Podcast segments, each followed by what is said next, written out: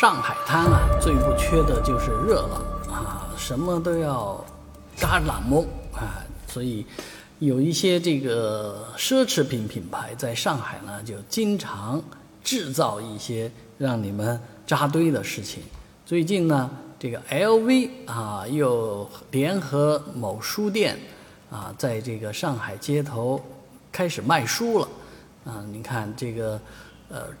清风不识字啊，这个有钱人们也开始看书了，但是前提条件就是说，呃，吸引其实吸引有钱人的东西是三个包，三个布袋子，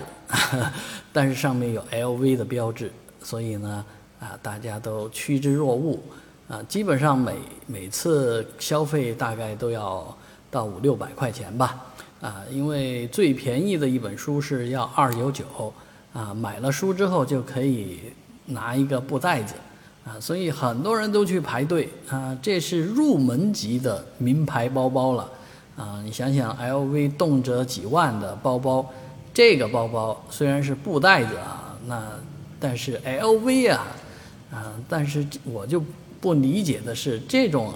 布袋子如果出仿品的话，不是更便宜吗？啊，或者说是更廉价吗？那排队有什么意义呢？